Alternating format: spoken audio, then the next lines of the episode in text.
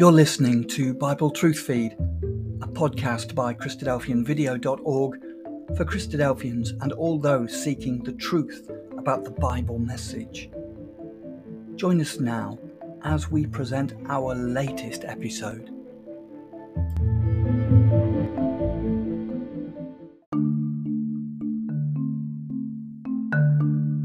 Standing God's Righteousness, episode number 53.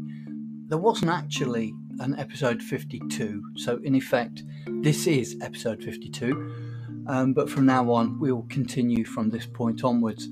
Sometimes our faith trials are for the edu- education benefit of others and not for ourselves, like the man born blind, for example, that Jesus healed. Witnessing that intentionally hidden glory of God can be a powerful faith booster.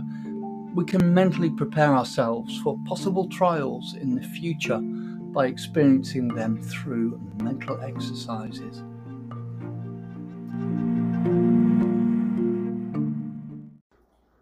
We have been considering the principle of faith, and particularly the issue of the trials we face in relation to our faith.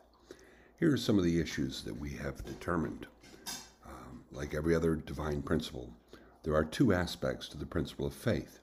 There is the doctrinal category of faith, in how Paul defines the time limited application of the Holy Spirit gifts to the Ephesians in the context of, quote, till we all come in the unity of the faith and of the knowledge of the Son of God, unto a perfect man, or mature, unto the measure of the stature of the fullness of Christ. This is our understanding of the terms of our Creator's righteousness, his rightness, what we call the truth. The second aspect of faith is, of course, the level of confidence we continue to develop in that truth. The second issue we need to understand about faith is that it is variable. It is not simply that we have faith or we do not have faith. That would be a contradiction of a common phrase our Messiah used during his ministry concerning the enlightened community O ye of little faith and also how the centurion at Capernaum had demonstrated a greater faith than anyone in Israel that Jesus had previously encountered. This variable faith, nature of faith, is the basis for the next faith rule that faith needs to be developed. A faith that is not developing is definitely decaying. The law of exponential decay is an inescapable constant in our current sin cursed environment. We've noted four avenues for improving faith. First, that there is the faith validating experiences that can be both community wide and very individual and personal. Secondly, the fiery trials that we experience, but of course, a controlled fire, not an uncontrolled conflagration. Thirdly, we can be proactive uh, to increase our faith, according to Jesus, through prayer and fasting. Fourthly, um, we can increase our faith by witnessing the hidden glory of God that's only visible, only visible to individuals who pursue it earnestly. We have noted how this understanding of having to develop our faith to increase that quality factor that God wants. That necessary growth factor is emphasized within the creational testimony of the agricultural process and perfectly validates the counterintuitive and obviously uncomfortable foundational divine standard of demanding quality more than quantity in the development of the saints extending from being escorted out of Eden all the way to the third immortalization in the Creator's plan. That quality standard was the basis by which Jesus became our Savior. We don't have the freedom to presume we don't have to pursue quality, despite the availability for grace and forgiveness. There was an absolute rule for each of the three divinely appointed harvest feasts in the First Kingdom Age. Those three harvest feasts are crisp shadow projections of the three divine harvests in the plan of God, those three immortalizations in the Creator's plan. That foundational rule was that no one was allowed to participate in any of those harvest feasts unless they had something to offer God. In Deuteronomy 6, we see one of those um, uh, laws stated it says, Three times in a year shall all your males appear before the Lord your God in the place which he shall choose, in the feast of unleavened bread, and in the feast of weeks, and in the feast of tabernacles. And they shall not appear before the Lord empty. Every man shall give as he is able, according to the blessing of the Lord thy God, which he has given you. We have to bear fruit, not miserable fruit, like the vineyard Isaiah describes in chapter 5, not the rotted basket of figs that Jeremiah parallels uh, to everyone left in Jerusalem after that first deportation to Babylon, not the inedible figs on the fig tree that Jesus cursed a few days before his death, not the fruit bearing plant life that shrivels in the sun due to having no depth, and not the weed and thorn choked plants consumed by the cares of this world. We have to develop that quality of faith because faith is variable. And Jesus was very disappointed in what he called little faith in the enlightened community during his ministry. This fruitfulness is the creational testimony about the personal righteousness we are expected to provide, which is our understanding, our pursuit, and our demonstrations of God's righteousness in our own personal lives. That quality goal of our Creator. This is one of the features of faith we absolutely have to understand we should recognize that God provides faith validations for our encouragement and confidence. Historically, this has been both community wide and personal. Another feature of faith is that we have to recognize God will impose trials in our life.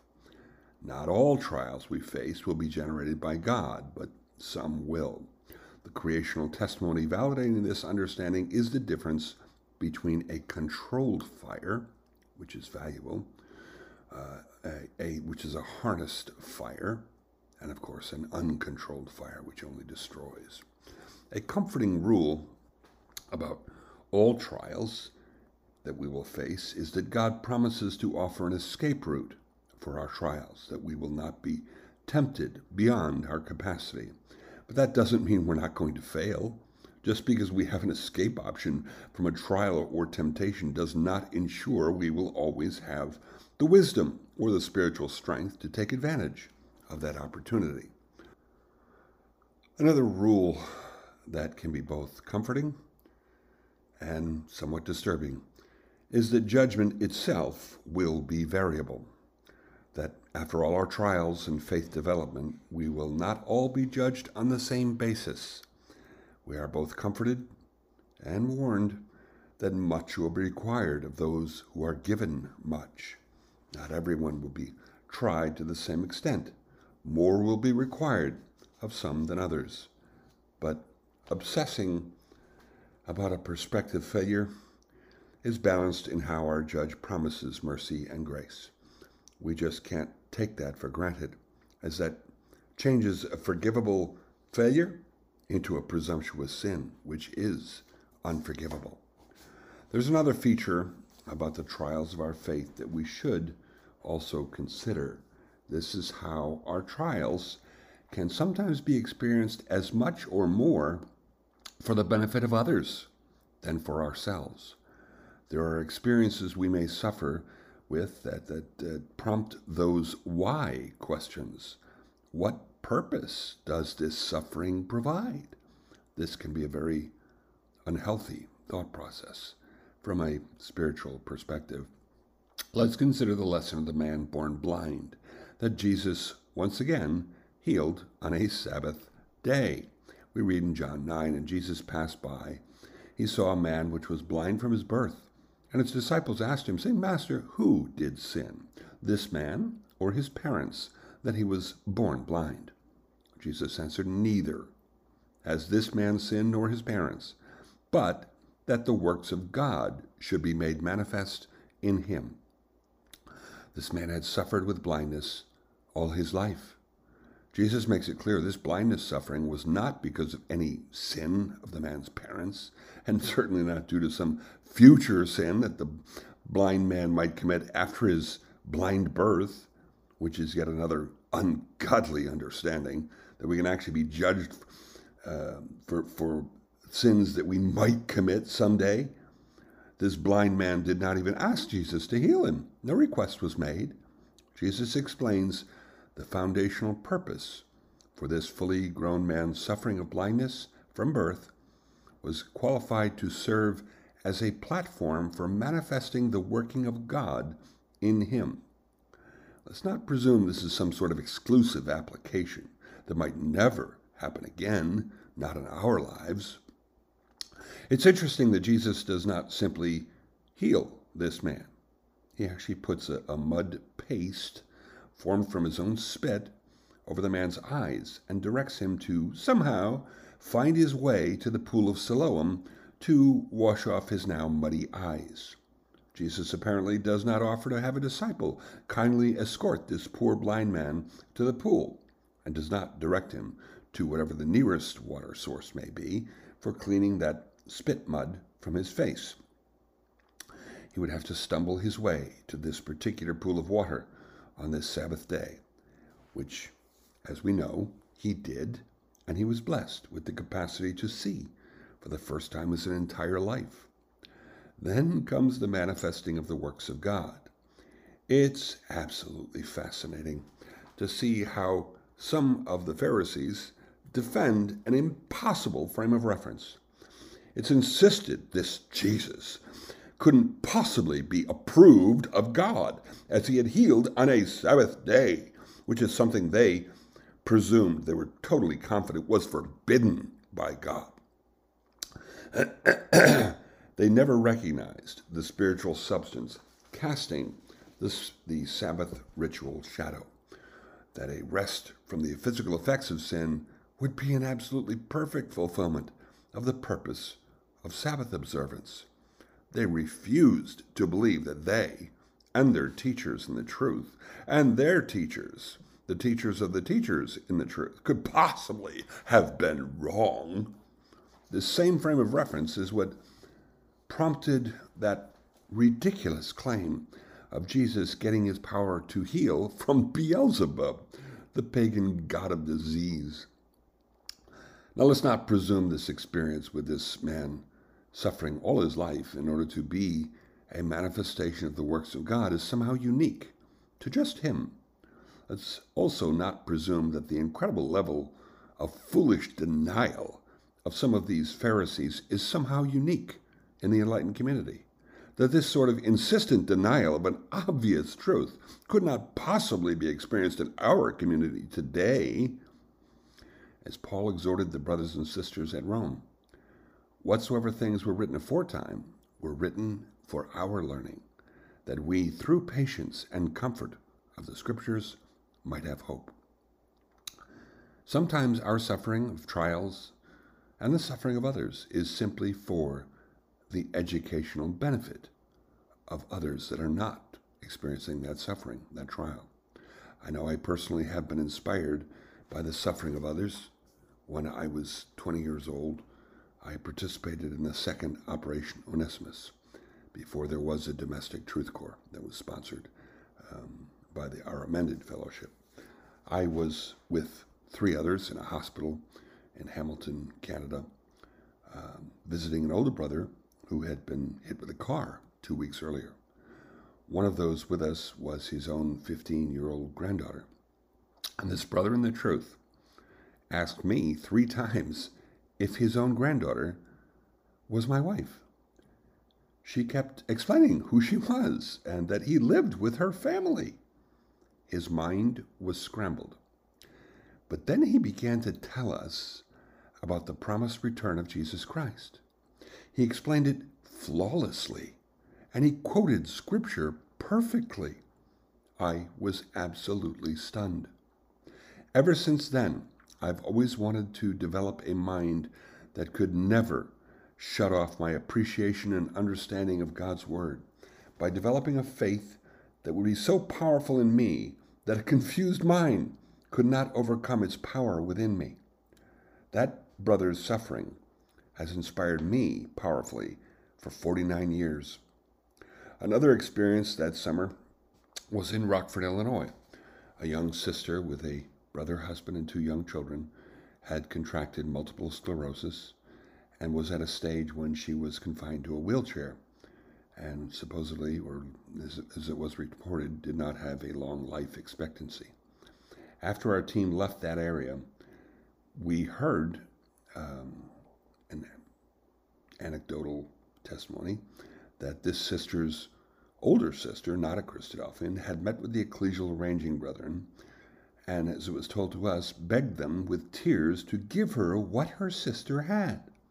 This young sister's cheerfulness and quiet faith and confidence that all things work together for good for those who love the Lord and are called according to his purpose had inspired others, but particularly her older sister, who had to know what powered that positive confidence without complaining or questioning why.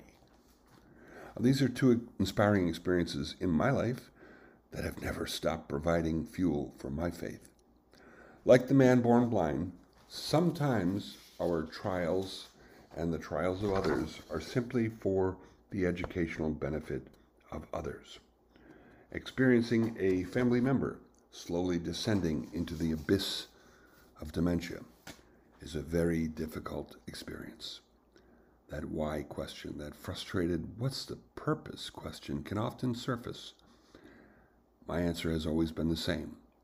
The purpose is not in the spiritual education of the family member suffering this steadily debilitating disease with its mental and physical decay. The potential spiritual education value is centered in the caregivers.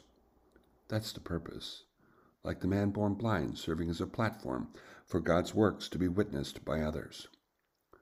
So, one of the divine rules of trials is that they may be suffered for the benefit of others. We may not be able to define a purpose in our trials for ourselves. That doesn't mean there is no value. This was the understanding the Apostle Paul had to learn. Paul explains how he suffered with some sort of physical impediment that was very inconvenient to the effectiveness of his preaching activities. He called this physical impediment a messenger from Satan, but recognized it as a humbling, balancing force to discourage a natural arrogance that could have developed from the abundance of glorious revelations that Paul had been given. Paul was one of those three apostles that were recorded in Scripture as having the capacity to award the miraculous power of the Holy Spirit to others by the touch of his hands. Peter and John had this capacity as well. Others may possibly have, but I'm not aware of anywhere this is mentioned. But Paul certainly had that capacity. However, ordinarily, there was an individual category of miracle, um, like a one individual category miracle that was given um, a person to the capacity to manifest, such as prophecy, but not other miracles, or language communication, or healing. Paul had even been stoned to either death or at least what appeared to be death, but recovered almost immediately. He had been bitten by a poisonous snake without any effects. Paul had healed others, but could not heal himself. And he asked Jesus three times to be healed of this physical handicap. Jesus finally responded with a no. It seems preaching effectiveness was not as great a divine goal as Paul expected.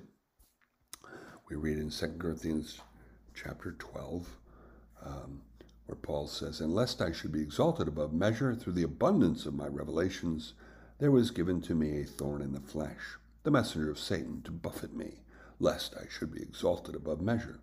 For this thing I besought the Lord thrice, that it might depart from me. And he said unto me, My grace is sufficient for you, for my strength is made perfect in weakness. What I really love about the Apostle Paul was his capacity to learn and adapt very quickly when he learned the truth of a matter. He did this on the road to Damascus. So many other Pharisees Saul of Tarsus was certainly one of those Pharisees, um, and also the scribes and the Sadducees. They did not have the capacity that, as Paul did, they, they obstinately clung to their illegitimate understandings, even in the face of miraculous proof that they and their teachers in the enlightened community had been wrong, such as the issue of, of healing on the Sabbath. Paul's response to this lesson that he would continue to suffer with this preaching impediment, this physical handicap, so that he could have the opportunity to demonstrate the strength of God and of Christ through his weaknesses, that, that response was joy. Uh, we read verse 9 of the same chapter Most gladly, therefore, will I rather glory in my infirmities, that the power of Christ may rest upon me. Therefore, I take pleasure in infirmities, in reproaches, in necessities, in persecutions, in distresses for Christ's sake. For when I am weak, then am I strong. This attitude is exactly the opposite frame of reference to what society teaches us today. We are taught to whine and complain and object, to demand our rights, and to protest with clenched fist, bended knee, to band together with other complainers to form unions and lobbying groups and protest groups and foundations in order to demand our frame of reference must be imposed on others. Sometimes we're going to face trials in our life that may not offer any kind of obvious, comforting, educational intention. Sometimes our suffering or difficulties will simply be for the benefit of others or simply for the glory of God. Shouldn't that be enough? A prayer I've heard a number of times during my life, my years in the truth is that God will use us. That it's asked that God will use us in any way He chooses, so that His will may be done, that God may be glorified, and that our faithful service may offer value. In this expression, we accept whatever difficult conditions may be imposed on us during the time of our service to God. God certainly doesn't need our permission, but I think this attitude is somewhat like one of the sacrificial offerings in that first kingdom age to offer our lives to be used in whatever way our God and our high priest determines to be valuable to them. Peter expresses this same understanding as Paul in his first letter in uh, chapter 4. Peter writes, Beloved, think it not strange concerning the fiery trial which is to try you, as though some strange thing happened to you. But rejoice, inasmuch as you are partakers of Christ's sufferings, that when his glory shall be revealed, you may be glad also with exceeding joy. I would also suggest that we can be proactive in our anticipated experience of trials, whether from God or not. One of those proactive avenues is that goal of growing our faith. We noted those four avenues of faith development, and two of those are voluntary. These are prayer and fasting, and also witnessing the hidden glory of God that's only visible to those within the enlightened community. We've certainly spent some time considering that prayer and fasting avenue of faith development that Jesus recommends. But this other issue of witnessing the intentionally hidden glory of God is another matter. We, we certainly aren't going to get visions of the third heaven or hear what the seven thunders testify about when, when time will no longer exist and the Red Sea isn't going to part for us and a fleece isn't going to be dry one day and damp with dew the next we're still in the period of God's self imposed silence. Just before that silence ends, there will be one last trial for all of us that forever life or forever death trial at Christ's judgment seat. There will be no time for improvement or repentance at that time. In order to be among the few chosen from among the many required to attend the judgment, we need to be proactive about increasing our faith we do have the capacity to witness that hidden glory of God uh, that's going to be revealed in the next age as the waters cover the sea. which is unlike the unenlightened community and unlike those within the enlightened community who don't care to search for that hidden glory. There is a visible glory that can be experienced and appreciated when we not only understand the truths about the terms of God's righteousness, but when we can personally address the challenges to that righteousness, when we can confidently prove that divine rightness with our Bibles and our training in various scientific disciplines, there is a glory that can be experienced. Not just a greater confidence in the things that we know to be true, that are opposed by the sons of men and all their religious self delusions, and are increasingly being opposed within our own enlightened community. If and when we become proficient at what Peter defines as being ready to give an answer to every man that asks the reason for the hope, uh, for our hope and our understandings, uh, that proficiency with the two witnesses of God, Scripture and creation. This is going to reveal a hidden glory that can be quite considerable and can be very influential in our lives, particularly in times of stress and trial. But this potential glory exposure is intentionally hidden by God. The first step in pursuing the value of experiencing that glory that's hidden from most is to recognize that foundational lesson of God's policy of communicating exclusively through layers of intentional complexity. Sadly, even most Christadelphians presume that God communicates in very simple terms, that the gospel is very easy to understand, that simplicity perspective will always blacken that possible glory that can be inspiring and faith confirming. Fulfilled prophecy has this capacity of revealing a small measure of that inspiring glory, seeing the hand of God orchestrating events that were presented in Scripture long before those events unfolded. But there's always more to see than is first evident when our frame of reference is limited to that simplicity presumption. But an interesting effect that accompanies this access to hidden divine glory is the difficulty in sharing that experience. We've had the opportunity to consider a small amount of some of the scriptural patterns that parallel creational patterns, such as numerical patterns, uh, physics laws, chemical and atomic composition, um, mathematical patterns. In these uh, classes, over the last year. It takes a fair amount of time to justify these patterns that are bound by, by numbers and components and ritual observations and chemical compositions and laws of creation, or laws of nature as most people would refer to them. Witnessing these patterns and truly appreciating them is almost always dependent on first correctly understanding certain features of our Creator's rightness, His eternal truths. There are layers and layers to some of these patterns, and there seems to be no discernible limit, no depth we could possibly plumb to the end.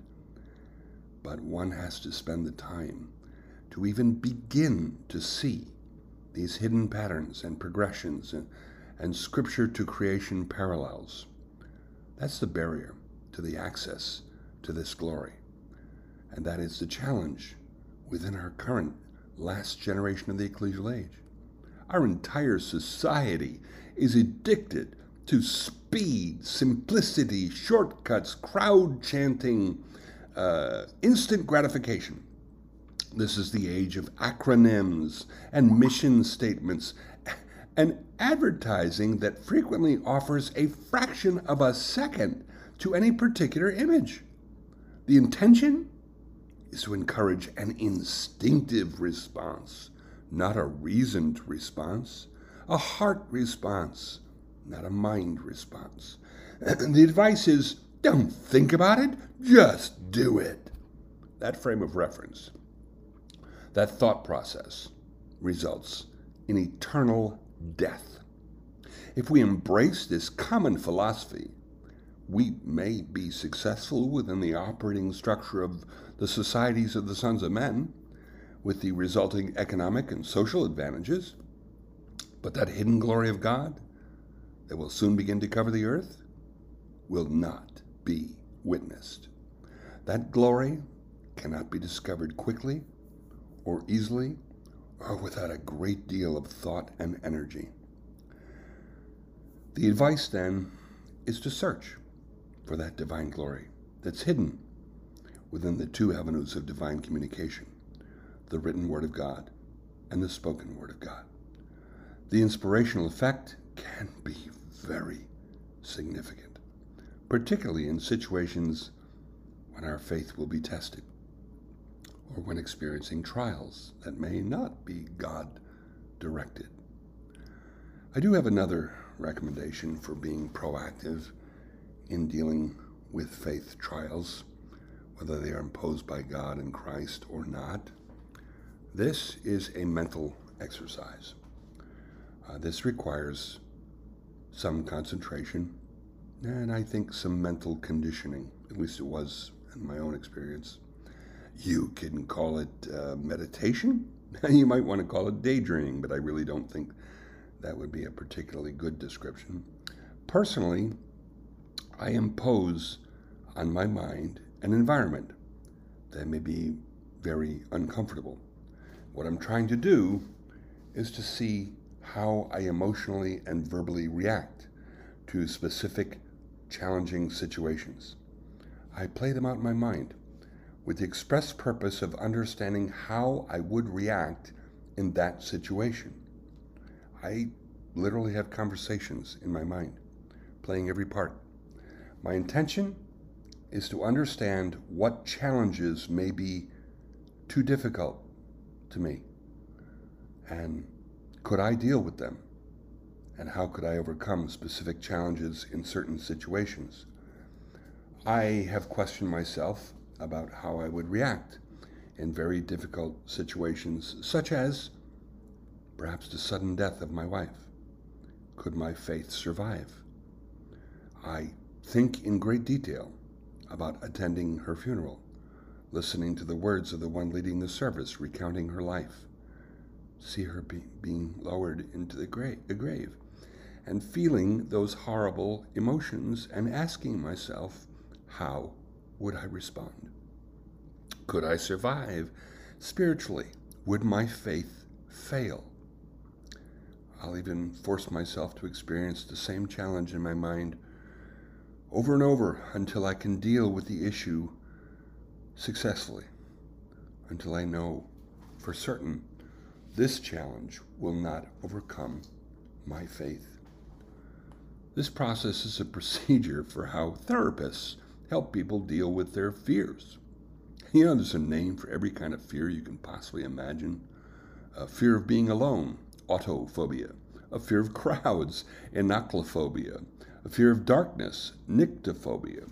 There, there's even a fear of religion, and interestingly, the medical name is ecclesiophobia. there, there's even a fear of long words, which, which we have on the screen, which is an extremely long word that I'm not even going to try to pronounce. I think the potential advantage in this kind of mental exercise is demonstrated in how Jesus knew in advance the nature and progression of events that would end with his crucifixion. He was mentally prepared. He knew in advance about the betrayal of Judas. He knew about his arrest in Gethsemane.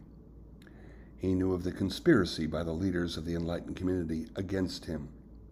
He knew how he, he would be whipped, tortured, humiliated, and crucified. He wasn't taken by surprise. Now that doesn't mean this was this was not difficult for him. He prayed those three times in the garden that perhaps that cup could pass from him, but that he would submit himself to the Father's will. The intensity of those prayers is referenced in how Jesus is described as being very sorrowful. Luke describes his mental state as agony with extreme sweating, despite the probable coolness of the night. But because Jesus knew what was going to happen did not mean it wasn't still going to be extremely difficult. I think that mental preparedness was a significant advantage, particularly in, in the course of his silence in the face of his accusers and the Roman soldiers abusing him, and his six hours dying on that wooden cross. How many times had Jesus silenced those attempting to trip him up with their questions and accusations? But this time he was silent. And this undoubtedly and pretty obviously unnerved his accusers, these leaders of God's chosen people. A frustrated Caiaphas finally yelled out that that commanded question I adjure you by the living God that you tell us whether you be the Christ, the Son of God. And so the silence of Jesus had to end. And he not only admitted to being the Son of God, he added the understanding that these men personally would witness his vindication. Jesus says, You have said, Nevertheless, I say to you, hereafter, you shall see the Son of Man sitting on the right hand of power and coming in the clouds of heaven. These enlightened rejectors will be required to be present when Christ is glorified in the saints, represented in Christ's response as the clouds of heaven. And this is one of several references demonstrating that Brother J.J. Andrews was wrong to insist that only the baptized can possibly be raised for judgment. It also serves to emphasize that Christ's judgment is not primarily about whether or not we will be chosen to inherit eternal life or eternal death. It is primarily about the vindication of God's righteousness, a privilege that has been extended to God's Son. The only reason those men will be required to attend the judgment despite being dead for almost 2,000 years, will be for the vindication of Jesus Christ. They will have to see his glory and realize the incredibly foolish mistake that they made. Another example of the advantage of being mentally prepared for challenges to our faith was how the Apostle Paul knew in advance he was going to be arrested and bound when he went to Jerusalem that last time. Agabus had prophesied how Paul would be bound by the Jews at Jerusalem, and the brothers and sisters urged him not to go to Jerusalem. Paul's response was, What mean ye to weep and to break mine heart? For I am ready not to be bound only, but also to die at Jerusalem for the name of the Lord Jesus. Paul knew what was going to happen, but he was mentally prepared for that arrest. He accepted it. We don't have prophets to warn us. We don't get visions. Angels don't encourage us. But I do think that mental preparedness can be very helpful. So I've made a practice of mentally experiencing possible difficult challenges to my faith, quite a number of them, that I could that I might experience at some point in the future. However, Personally, I don't attempt to impose my own sense and my own success in that mental procedure. Part of the mental exercise is to see how I react and what I might be afraid of, or shrink back from, or be repulsed by. Orchestrating a manufactured success in these mental exercises has never been my intention. That's like the simulated uh, self hypnosis procedure that has been promoted by success advocates like Napoleon Hill with his famous book Think and Grow Rich and the Dale Carnegie courses on the secrets of success. These were all about positive affirmation and, in my opinion, simply tricking your brain into supposedly becoming successful. So, there are a number of ways that our faith can be developed. We do have to remember those faith validating experiences that can be both community wide and, and very, very personal. Greater depth and conviction can result from those fiery trials, those harnessed fire applications that temper and purify and protect us from those uncontrolled conflagrations of life. But we can also be proactive with prayer and fasting, and by diligently searching to witness the glory of God that He intentionally hides, but provides the exclusive potential exposure to a measure of that glory to those who diligently seek for it. The fifth avenue is to mentally prepare ourselves for potential challenges that we may face by experiencing them in our minds to that point of success, of overcoming uh, possibly anticipated trials.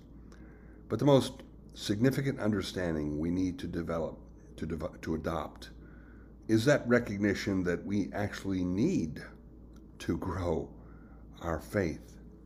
We have been warned. In Hebrews 10, now the just shall live by faith. But if any man draw back, my soul shall have no pleasure in him. Well, our next class is going to begin to address the issue of thanksgiving and praise that are directly associated uh, throughout Scripture. I had originally intended to move on to the principle of thankfulness with this class, but I realized we had not directly addressed a very significant issue concerning faith, which is the trials of our faith. There are a number of rules found in Scripture about these expected challenges to our faith. First,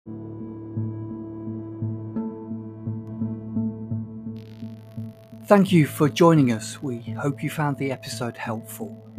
Don't forget, most of these episodes are also available as videos on our video channel, cdvideo.org. So head over and take a look. If you have any comments or questions or suggestions, please get in touch or leave us a voice message. We love to hear your feedback. You can email us at btf at cdvideo.org. If you enjoyed the episode, then please share it with others. Until next time, may God bless you in your studies and your walk towards God's kingdom. Amen.